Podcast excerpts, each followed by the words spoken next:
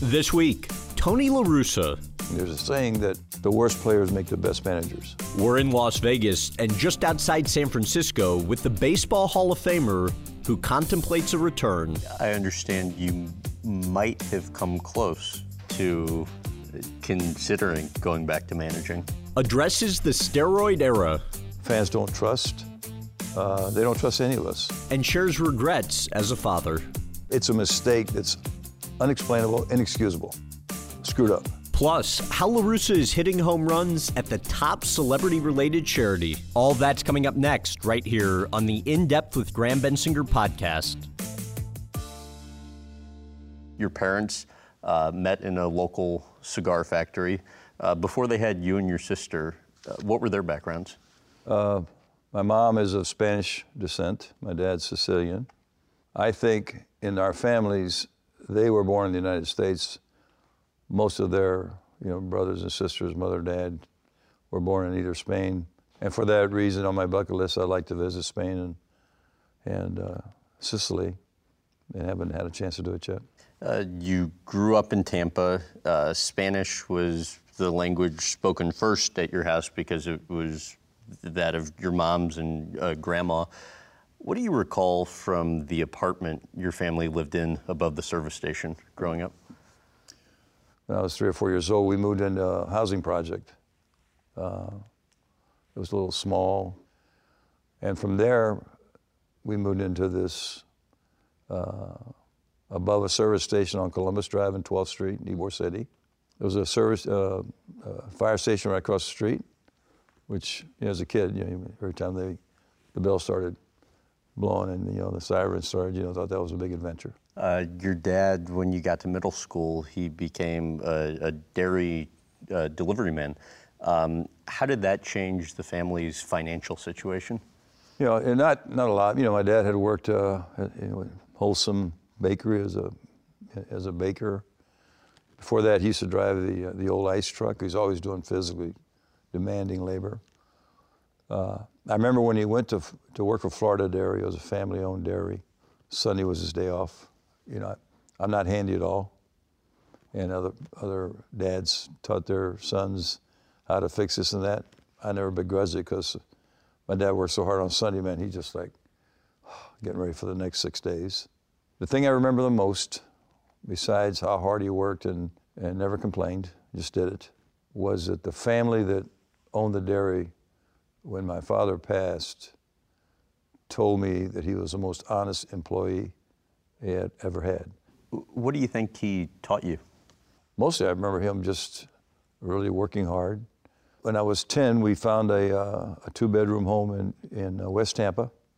Uh, a block away was a, a, a, playground, Macfarlane Park. That means that meant during the summer, every day, all the guys in the neighborhood, you know, we got there at nine and we stayed till five playing pickup games. And when you ran out of uh, baseballs, sometimes you would uh, st- like steal the balls from. We, we were just borrowing, borrowing them. We were going to return them. Except by the time we returned them, they, they threw them away, and then we got them. We got them.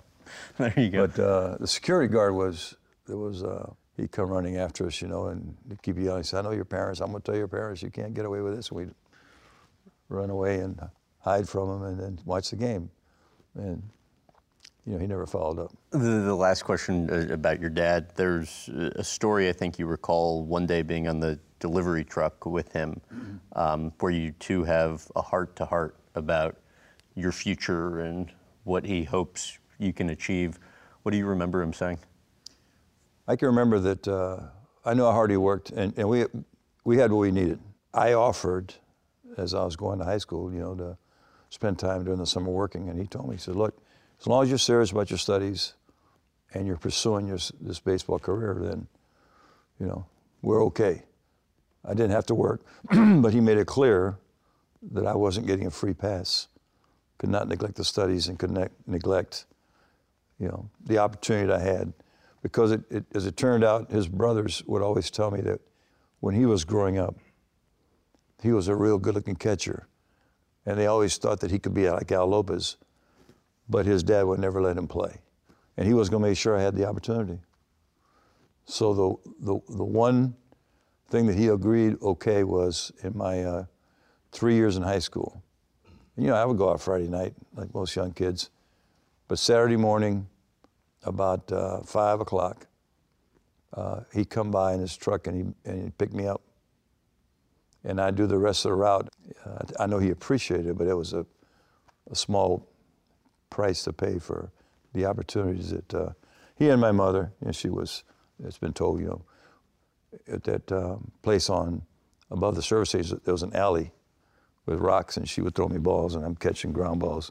So I used to have pretty good hands and got used to catching bad hops because I'd take the ball off the rocks, but she'd play catch with me by the hour. So wonderful, wonderful mother and father. It was only Hall of Famer Robin Yount, uh, Alex Rodriguez, and yourself uh, that started at shortstop in, in, the big leagues at 18 years old. I, explain, though, how a softball game with friends oh. forever altered the course of your career. And you at the time were top prospect coming out. You've like a hundred thousand dollar package, which is huge at the time. They're giving you a car, paying for uh, education, and yeah. So uh, that first year, it's in the book. You know, I hit 250, went to bat 44 times, got 11 hits. Every first pitch fastball I swung at it, I got 11 hits. So you know, they thought I was going to be. And who knows? I think if I'd had a, a, a healthy arm, uh, I could have been a decent utility player in the major league. I wouldn't have been a star. So I went, and all my high school buddies, we, we had slow pitch softball. Uh, we called it, it was called flop league. You play on Thursday night and Sunday afternoons. And I can remember one time I was having dinner, and we were playing that day in Macfarlane Park across the street. And you know, it got late. It was kind of cold and, and rainy a little bit. And I ran out there, got there just as the first pitch. So I, I just literally got out of the car, ran to my position. First ball's in the hole. I go, like, yeah, I throw it. Ooh. So tore that tendon. And in those days, all they did was put you in a sling. So to this day, if you touch it and the scar tissue, it hurts. And for the rest of my career, I went from you know having a good arm to flipping the ball from here. They moved me to second base, and as I got into coaching, and I could see how an infielder that had limitations throwing, I'm surprised. I, you know, I, I sat at the bench in the big leagues for two or three years at times. I'd have never given me a job. If you can't throw, you can't throw. You spent a lot of time in the minors for uh, the 16 years you played. 12 of those off seasons, uh, you were always getting your education, going to school. Um, why? Well, the first one, the night that I graduated um, from high school, I was 17 years old, June. In those days, no draft. So all the teams that weren't interested could come to the house. So there were, at that time, I don't know, there was 16, 17, 18 teams make an offer. Uh, I had a scholarship offer from Florida State, and my mother wanted me to do that. She was big into education. It would have been a great opportunity. I had a guy named Danny Litwhiler that was a legendary coach looking back, you know, well, I, I, can't. You know, the money was helpful, helped us. But if you just took the money aside, it'd have been better because I'd have matured. The only credit I do, I did, and I do give myself for my professional career was I must have loved the game. I had toughness I didn't know because my first six years, five years, I broke stuff. Dislocated my shoulder twice, got cracked in my knee, tore a muscle in my back, had this with the arm. And I played another 10 years. So why? Because I loved it and, you know, I could deal with the pain. But the deal with the night that they offered the bonus, my dad and me, we, I wanted to sign, he wanted me to sign. The, uh, my, my mother wanted me to go to school. So there was a college scholarship uh, uh, portion as part of the deal. And I promised her that I would go to college. Looking back, you know, I was taught right. You make a commitment, which is a promise. I made a promise, so I did it. But uh, I remember a lot of times driving, you know, trying to stay awake, going to the ballpark or from school. And then the last part was a law school, and I realized I wasn't going to make it, and I needed to get another career. Got it. And your uh, longtime uh, second wife, uh, uh, Elaine, was telling me the other day when uh, I was talking to her, you guys moved something like 57 times because you were playing one place during the year, off season you were at school, bouncing around, and by Elaine's accounts, you guys were borderline destitute, poor. Um, certainly couldn't travel, couldn't buy a house. Um, what did that teach you? When I started law school in 73, I played two more years, and then I played three years as a player coach. So during those law school years, I mean, we wouldn't go to a mall because Elaine said, you know, why go to a mall and I feel like I want that dress or this dress. So we stayed away from the mall. So, you know, we had nothing extra. But the investment was to be an, an attorney, and there are a lot of times, I'm not sure what she told you, but she thought she was marrying a lawyer, not a, a manager. But um, Did she really believe that at the time? Yeah, I believed it too. Except in 79, you know, in that second year in AAA, the opportunity of the White Sox came, and Mr. Veeck said, I won't give you this job in 80 unless you take the bar. Because, you know, I'd have bet everything I owned that I'd have been a lawyer. I mean, I, I never knew I was going to survive 30 plus years. Nobody knew. And if I could back up momentarily, when t- times were tight, um, what did that teach you about money and savings?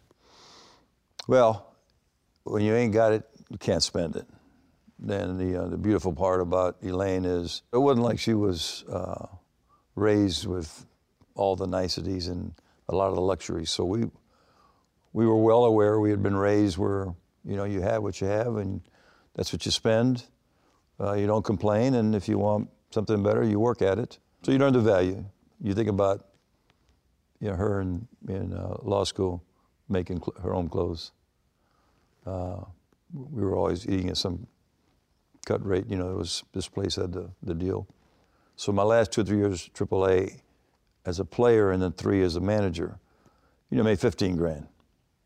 And so being careful with that, uh, we were able to get through the winter, didn't incur a law school debt, uh, just as long as we were careful. So, your wife's eight months pregnant, um, and all of a sudden the the phone rings, and uh, a big move could potentially be in store for you. How does that upend your guys' world? I'd imagine she was less than thrilled at the time, or at minimum conflicted. Um, well, the whole thing is a fairy tale. And we had already decided, you know, two three years of, if nothing's happening, I'm going to be a lawyer. You can't. They offer the job. Elaine's got a, she's a year, a month from delivering. We had already made plans to stay in Des Moines. Roland Hemond, GM, calls it like one o'clock. In fact, she had just had an appointment with the doctor. We were having lunch. I called back. I thought they were going to bring up the catcher. He said, no, we're going to call a press conference at, uh, at 3 o'clock, and we're going to announce you as a manager if you want it. If not, you have no now three to, accept this. Now we're going to get somebody else. So I go back and I says, uh, guess what? It shocked her. I mean, I'm in shock. Um, we have a little different memory of that. I think she says that that uh, she argued against it, but I, I, wouldn't have. There's no way that I believe that because if she had said no, I wouldn't have. I wouldn't have taken it. I think what the, the truth is, is she probably didn't want it to happen because she didn't want to be. You know, she's it's her first kid. It has a great ending, though. At that point, just a few years before, there's this amazing group of ladies in Chicago that started La Leche League. So Mary White, who was one of the original seven La Leche contacts the White Sox.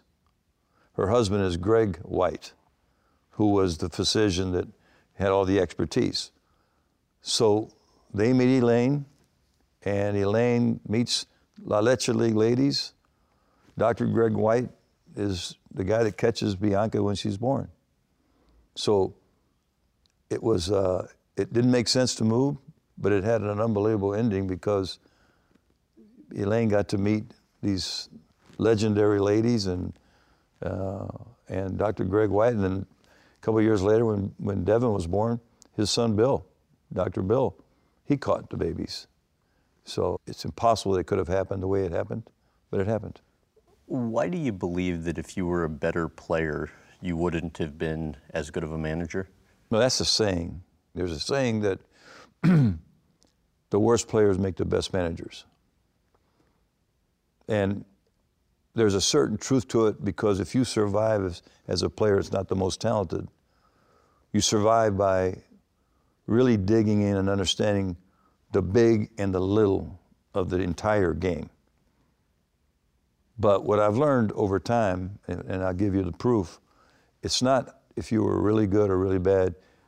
It's, it's how much you love the game so that you want to learn it. And there's a great legendary coach with the Cardinals, uh, George Kissel, because my last year as a player coach, I was in St. Louis, and I told him that I wanted to manage. He said, "Well, you're going to be a lawyer, but if you want to be a baseball guy, how much do you love the game?" And he gave me that. You love the game? I do. Then you got to want to learn it. And by the way, what happens? The more you learn, the more you love it, and that's an eternal cycle, which is absolute gospel. Your passion for military history your wife sees connectivity between that and your role in leading a big league team. How about you? I was a reader early on, which led into this love affair that I have with books. During the winter, I read all nonfiction. I read as much about leadership as I possibly could. During the summer, I wanted to rest my brain when the game was over and read fiction. Just, well, if you read about leadership, the ones that have uh, the most impact, most impactful are military leaders. Because if you're the leader of a corporation, or if you're the leader of a baseball team or a baseball organ- or a sporting organization, what's at stake is success and failure, but it's not life or death. So if you study military leaders, it's amazing how their principles on how they preserve in, in our country American values and, and how they develop this brotherhood of, of, of fighting men who will do the thing for their country and for themselves, they carry over into managing a team or managing whatever, or in your own personal life with your family. I don't want to sound like Lou Gehrig, but as a manager, there's nobody been luckier than me. I've, I've managed for three organizations. It was perfect. Hard work creates luck too. No, no, uh, yeah, uh, but there are a lot of guys who work hard that are not supported. We were supported. Very, very fortunate. The other good fortune is when you're around as a manager for 30 plus years, you meet a lot of people. So I have this amazing group of military men. That's why uh, I was so upset when they when they kneel down the NFL because it's not that you have don't have something that you dislike. There's a different way to protest it. When you kneel down, you disrespect the flag, the country, and the anthem. And their men are men and women are fighting and dying for that. You know, just it's the wrong way to protest. So what I've learned, and I've had this eternal uh, debt, which has led to Pets and Vets. Can't do enough for them. I still read as much about the military as I can. What are the qualities and actions, in your opinion, that make a good leader? They've changed with the times. If you want to lead today, you have to lead from a basis of personalizing relationships.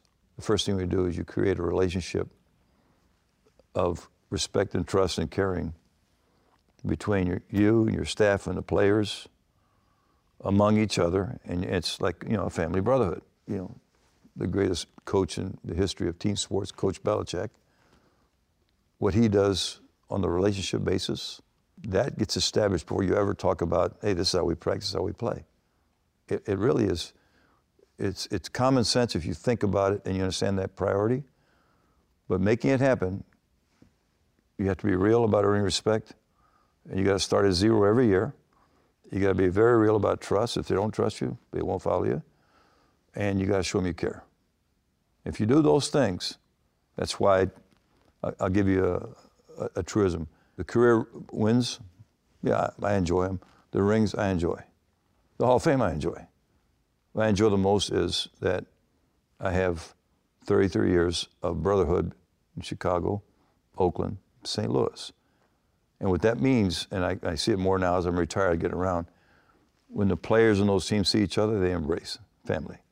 They see a coach, if they see me, we embrace because we had that brotherhood. And that's why we had decent amount of success. 1992, your Oakland days that you're managing or playing with Toronto Blue Jays, American League Championship Series, you mistakenly leave your daughters, uh, young girls. Um, what happened?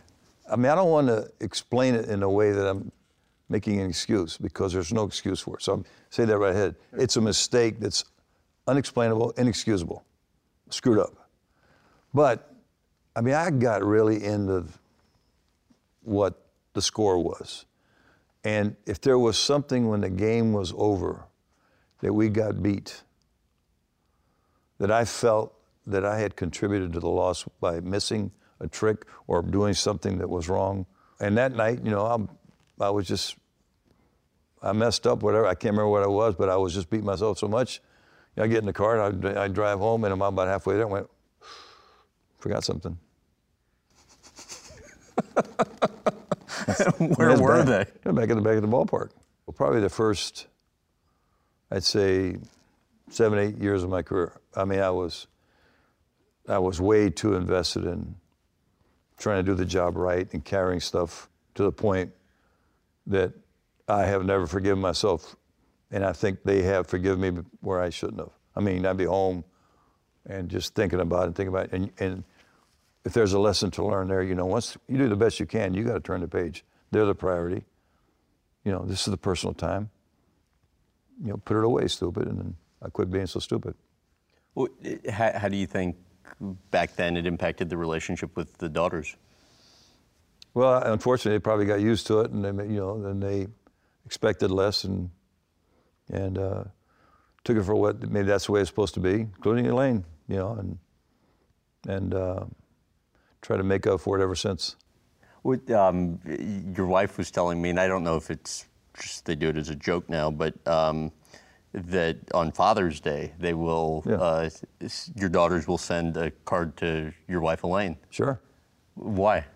Elaine did it by herself, basically, for 30 some years. And uh, I would, you know, I would, I, I could totally understand them thinking she was mother and father. You know, I think they were making a point of saying, we know how, how special you are. If you look at the number of hours that you have with that family, it's not very many. So you ought to maximize every minute of it, not do what I did, which was have half my brain there and the other half. I mean, Elaine would know. She's like, well, I know what you're thinking about. You're thinking about your lineup or something, because she could just see me glazed or something. And that, I say, that went on for, you know, seven, eight, nine years, just bad. Why do you think she tolerated it?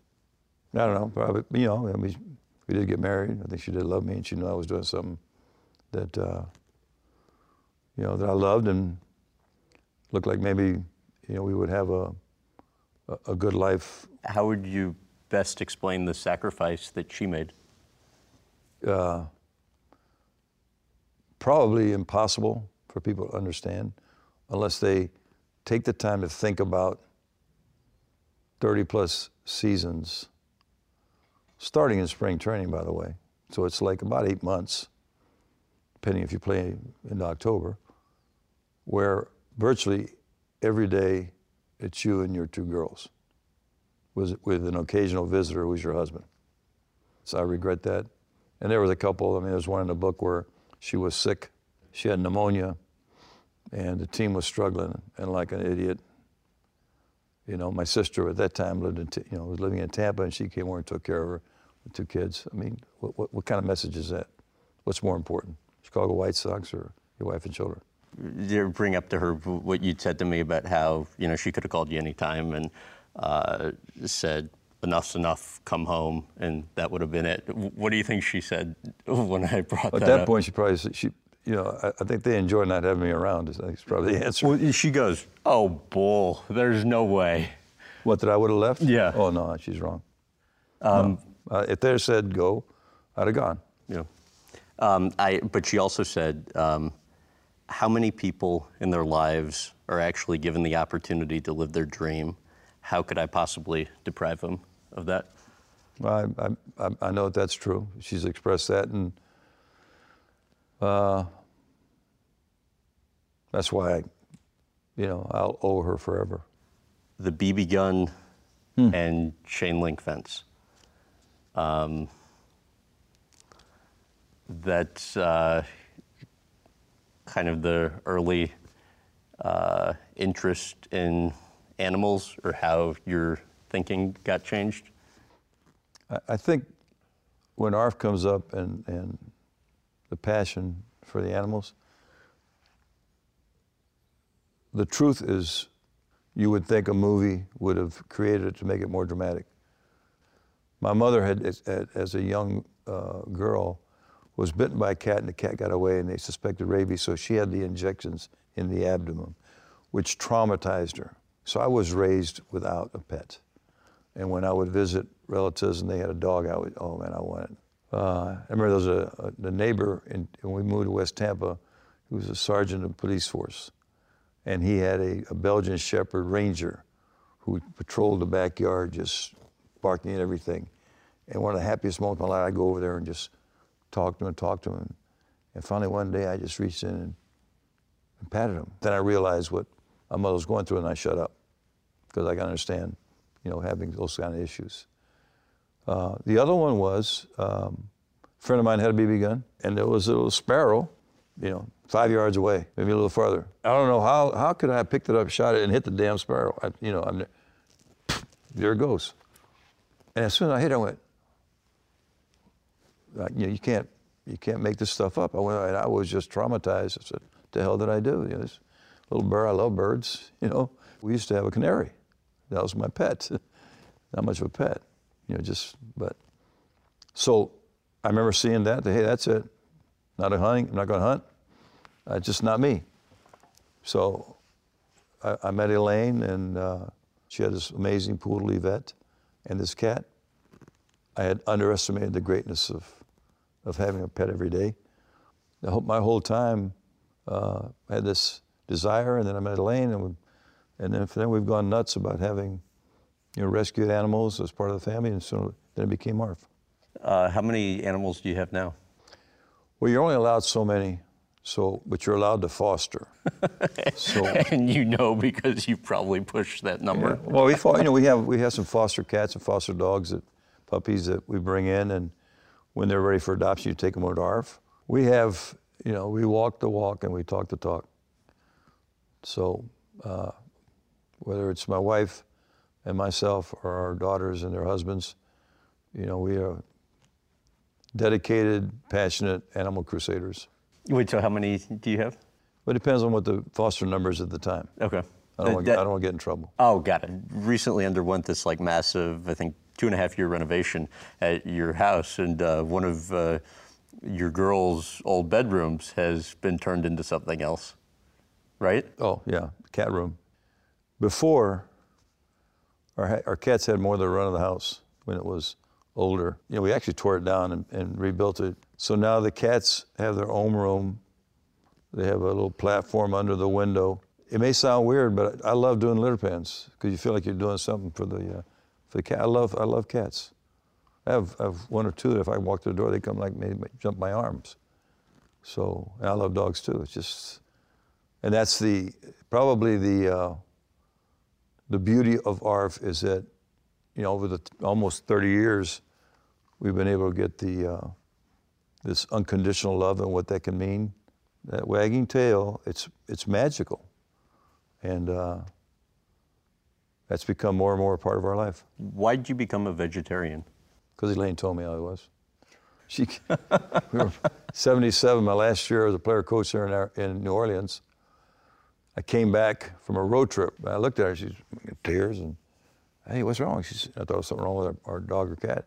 She said, I just watched this documentary on how veal gets to the to the to the restaurants, and uh, you can do whatever you want to, but I'll never eat veal again. If you're an animal rescuer, can't be an animal rescuer and and uh, and be inconsistent. So pretty soon it was red meat, then it was chicken, then it was turkey, and you never liked fish. And if there's an ARF sponsored event, there's no meat. So it's consistent. I'd imagine early on when you were first a vegetarian and you're on the road, not as many uh, vegetarian options then, right? Because there wasn't the same level of consciousness then. When the game was over, your stomach is so messed up that I, would, I wasn't hungry. Later on, you know, you, you establish friendship with all the clubhouse guys. And so, you know, pasta, I love pasta. So they would give me pasta. They'd give me something that, that I could eat that wasn't, uh, you know, that wasn't meat. But one of the hidden assets is once the season starts, you know, my stomach's churning, so it's not like I got the best appetite. How would you best explain your wife's passion for animal rescue? Uh, Deep seated, completely uh, motivated and uh, inspired by it to the point where she's, she has done, I tell you a good analogy. I, I, told you that one of the reasons that I survived and maybe thrived in baseball was a lesson from Kissel learn and love. And the more you learn, the more you love it. The more you love it, the more you want to learn it. That's how Elaine is about the, uh, the issues that confront when we first started, the, all the euthanasia numbers, the atrocious number of these beautiful dogs and cats, puppies, kittens that were being you know, euthanized. So she is dedicated to knowledge. She's on that internet until two, three in the morning, checking different places in, in our country or the world about what's happening, uh, you know, animal abuses. Explain how ARF got started. Here, here's part of the story that's, if you had a movie about this, you'd say, ah, it's, it's Hollywood. It, and we had seen over the years that uh, there's a colony of feral cats underneath the stands at Oakland, like there are a lot of places, and they feed on scraps. So we're playing the Yankees one night, and sure enough, out of the, the hole in the right field bullpen where the Yankees are, this calico cat comes running right to, right to dead center field. Roberto Kelly was in center field, and the play stops, comes by the dugout, Yankees, comes all the way around, and there you see, by that time, the, the fence is only like about four feet high. It started to get up, it was just exhausted. So there's a famous picture, you'll see it, the thing where the cat comes in front of our dugout, and I step out, and some of the guys behind me, and I kind of feint with my foot, and it goes into the dugout where there's a bathroom, goes in the bathroom, close the door. Sounds like a made up story. Play the tape. Game was over. Oakland Animal Control comes, take the cat. I go upstairs, the phone rings. Elaine, what'd you do with the cat? I say, I did the right thing, you know, protected it, turned it over Oakland Animal Control. She says, you know, Oakland, you know, they're, they're really stretched. They're going to kill that cat. Now I feel like crap again. First thing in the morning, I call the place and said, don't kill him. We'll come by. So all morning and, and through the afternoon, she's touring the places that we donate to, and they're all jammed. So we decided that we were going to start a small nonprofit. Interesting because of the three World Series years, we had just decided that our life was kind of crazy. We were going to simplify our life. We decided to do it, and I asked Elaine, says, you know, this is not going to simplify our life. I had no clue. She says, we got to do it. I said, okay. She says, I've been thinking we should come up with a catchy name. I said, what do you got? She says, well, how about Animal Rescue Foundation, ARF? I said, that's cute. You know, you try to top her. How about Bay Area Rescue Foundation? She says, think about that for a minute. BARF. so, so you got it. And uh, February of 91, we started it. We've had a tremendous advantage over everybody else because of the free publicity. And within the first two or three weeks, the phone starts ringing off the hook with issues, and we knew, man, there is a need. How have you seen it evolve over the years? The, original mission, which was people rescuing animals. After about three years, we running into a lot of people that love animals, but they had other causes. And there were articles about how a dog or a cat bring them in the hospital, help people's blood pressure and so forth. So we came up with the second mission, Animals Rescuing People. We were able to reach out and not only help all these people, but it glorified the value of a companion animal. When I lose track, is seven years ago, we thought, you know, there's this one category of people which were veterans, the suicide rates, the PTSD issues. So for pets and vets, uh, our executive director Elena came up with, we, we're saving lives at both ends of the leash. Because we get a dog that's, and a veteran likes that. We match them up with a, match them up with a veteran.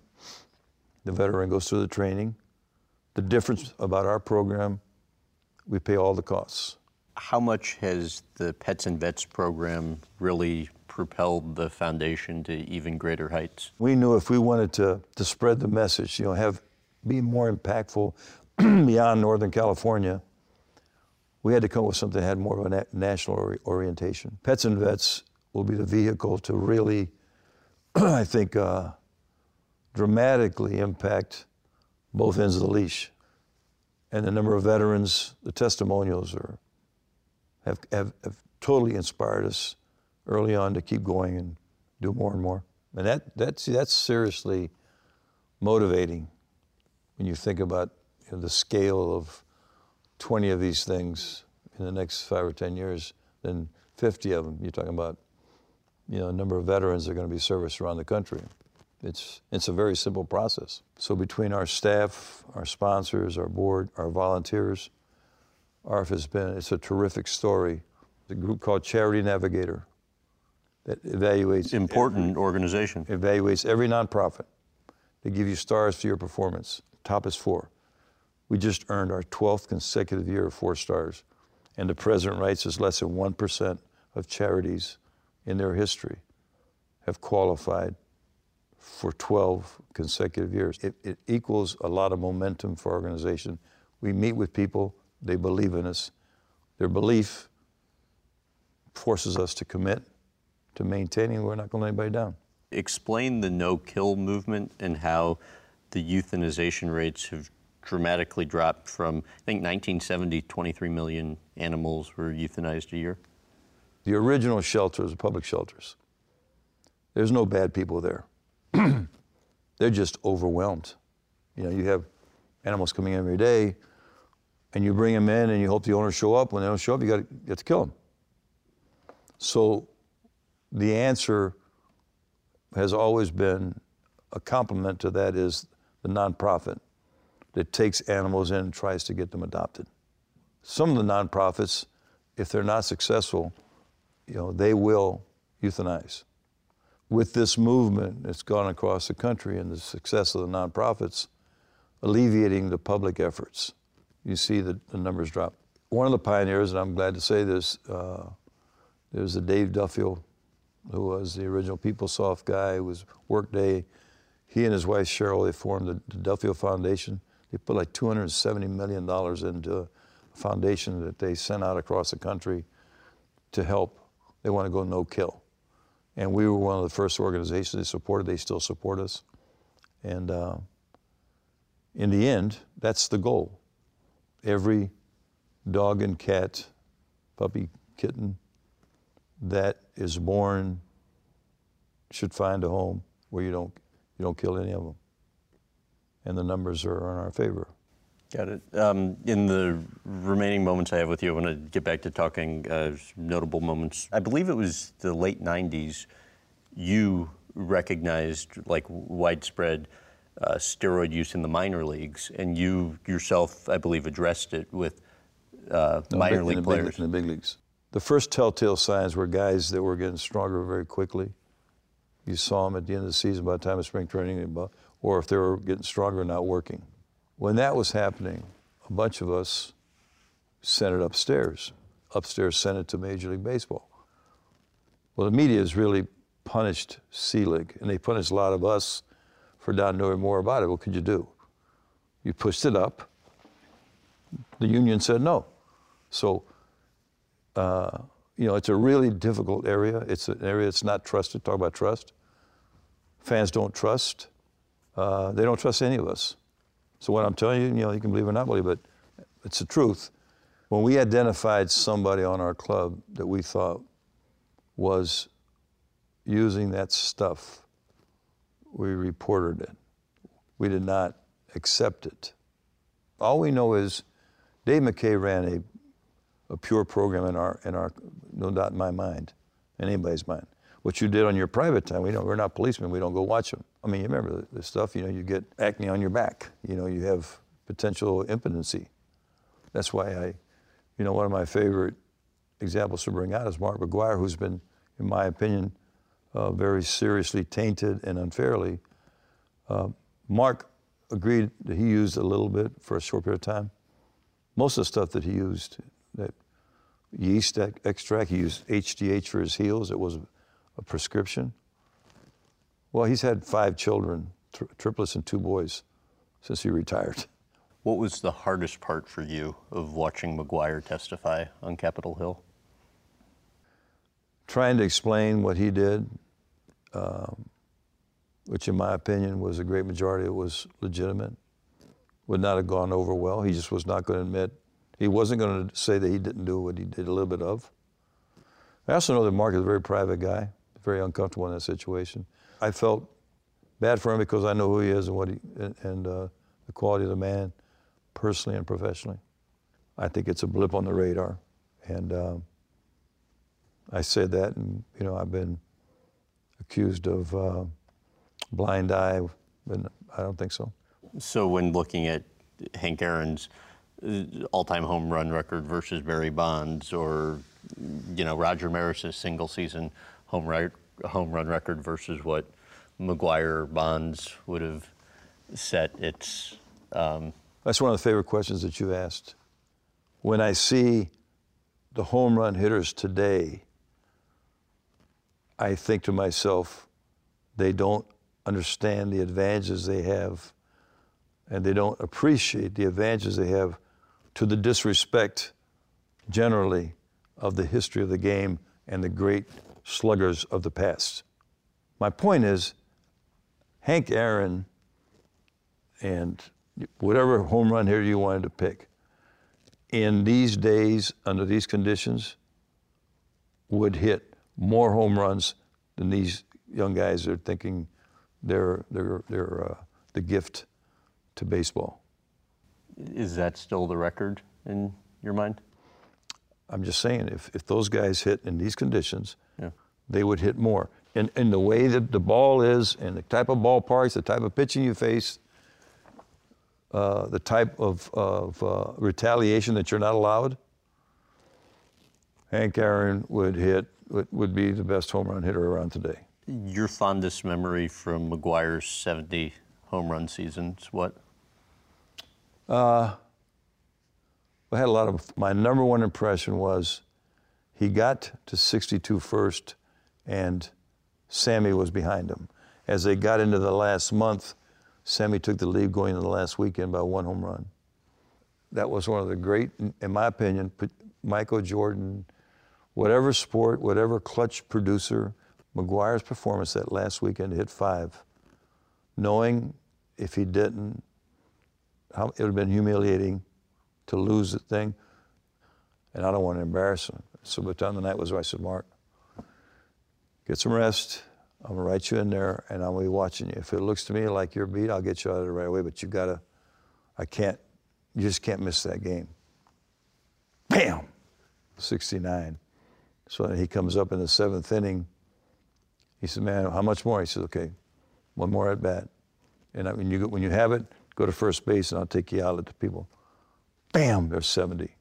That's my number one Mark McGwire. I'll say one more thing, because I want to get this guy in the Hall of Fame. I want people to know that not just the champion he is. At the end of the 01 season, he had 29 home runs and 300 at bats. Had a bad back. 29 and 300 at bats. Then you figure out during the winter he gets his back better. Bill DeWitt, the owner, gave him a contract for 15 million bucks a year for two years. That's 30 million dollars. Most guys sign it, and for two years they'd done the best they could. McGwire turned it back and says, I can't play to that level, Bill. Walked away from $30 million. Now, if that's not integrity, I, I, don't, I don't know one that is. That's Mark McGwire. Uh, your mom passed away at the height of McGwire's uh, record-setting uh, month um, in ear- early September, which had to be challenging, but between dealing with the family issues and being on a front row seat uh, to history, and then fast forward to uh, 2002, your dad passes away, your pitcher Darryl Kile passes away, the team legendary broadcaster and your friend Jack Buck passes away. It's the midway point in the season, and you're sitting at your desk. What do you do? The night that McGwire hit the home run against the Cubs, my mother was buried. And one of our owners, a really good friend, David Pratt, who's still my friend, had a plane. And uh, my dad says, Look, when this thing in the service is over, you don't spend the time with the family. You get on that plane get back for that game. So I was there and, and I watched him hit the home run. Darryl was tied for first with the greatest teammates we've ever had. Thursday in Seattle, he's pitching and he's struggling, and it's just, you know, he's not following the game plan. It's about the third, fourth inning, and I go out to get him. I'm thinking he's mad at me because I took him out. Now it gets to be Sunday after the game. He's pitching Tuesday. I think, you know. So I called Darryl. I said, I want to see you in my office. He comes in my office. And I said, Look, man, I don't know why you're upset at me. I mean, you were struggling that day. He says, Oh, no, you don't understand. not you. I'm so embarrassed with the way I'm letting my team down. It's hard for me to look at anybody. I says, Darryl, look, man, you're getting better and better. These guys love you. They trust you. Go out there Tuesday, pitches a game. This, I mean, this is stuff you can't make up. Beats the Angel, we go into first place. Earlier that, maybe the day before Jack Buck gets buried, and there's a picture of there's Darryl in that front row. Fast forward, he dies on Saturday. His wife tells me, this one amazing lady, Flynn, man, I don't know what you told my husband. When he came back Sunday, he's a new man. So I think to myself, going back, suppose I'd have been stubborn and played the uh, leader card and said, hey, you know, if you don't want to talk, I don't want to talk. Then this guy would have died and not have known that conversation. So I look back and I think the value of personalizing a relationship when you're a leader, and it's, you, it's the hardest way to lead because you got to do it every day if you do it right. The value is not just you get guys to buy into team and play, it's that you build that caring and the respect and trust. If I had not been taught that that was a leadership role, I probably would have mugged that chance. Talk about regrets. That guy would have died without knowing what we all thought of him. So, what about 2002? Oh man, it was such a incredibly difficult year. Our guys were just in despair. We voted to play Sunday night because Darryl never missed a start. We played, the Cubs beat us. So we went through about 10 days or two weeks. The club was just, as a leader in our coach, you know, we're thinking, hey man, I, I can't be yelling at these guys. I mean, these guys are, they're worrying about Darryl, they're worrying about the family, they're worrying about their own mortality. From his day he died to the end of the season, we won. His number is 50, we won 57 games and won the division. Now that's, that's eerie stuff, man. But that's all true. We went against the Giants, and I was convinced that that team was destiny. We were going to beat the Giants. We were going to the World Series, and we lost. To this day, the, the, the series in October that I most regret was losing to the Giants because our club deserved to keep going because we were dedicating it to Jack and uh, Darryl. 2006, you do win the World Series. Uh, you're in your office. Your sister comes in after that Game Five World Series championship victory. You remember what she says? So, uh, some of my mom and dad, maybe. Uh, you're number one. Oh yeah, that's what my dad would always say. Yes, he used to always tell me how good I am. You're the best. I said, well, Dad, we're in last place by 10 games, so you're still the best. Baseball, back to Nashville. Uh, well, I got to be careful with that one because, you know, I'm employed. All, I'm say, all I said was... We're bringing baseball to Nashville, yeah. You know, at some point, each, each, league, each league has 15 teams, and 16 makes sense.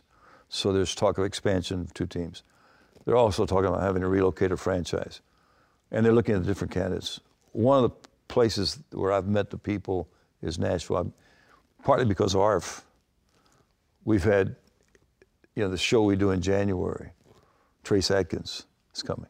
We've had incredible country music support. So I'm a great believer in what happens in Nashville, and I've seen them grow. If something happens where there's a, you know, there's an expansion possibility, I think they would be, to me, a, an outstanding candidate. So I voiced that, but this is where it's very important. I don't do anything, not anything. I'm not, I'm not involved in any meeting. I don't go anywhere where I'm actively involved with them. I'm just a support. I'm just I'm a believer in what they do. How did the Angels deal come about? Well, you know, I had one more year. I had one more year with the with the Red Sox, um, and they would like me to come back. Uh, the difficulty of coast to coast you know, I did for two years. Your family is here and you're training in, in Florida, you don't ever get back. These two teams asked permission, and the, the Red Sox said, We'd like you to just stay, but we're going to grant permission. Uh, the Angels situation, I have great respect for, uh, for Arte Moreno and, and that team. There's, some, there's a little extra responsibility as far as the advising part, and so I'm very fortunate that it worked out. Now you're reunited with Albert Pujols. Um, I called him, yeah, my baby boy. What did he say? Well, he was happy. I mean, just I keep going back to it. You know, we're family. Albert's like a son.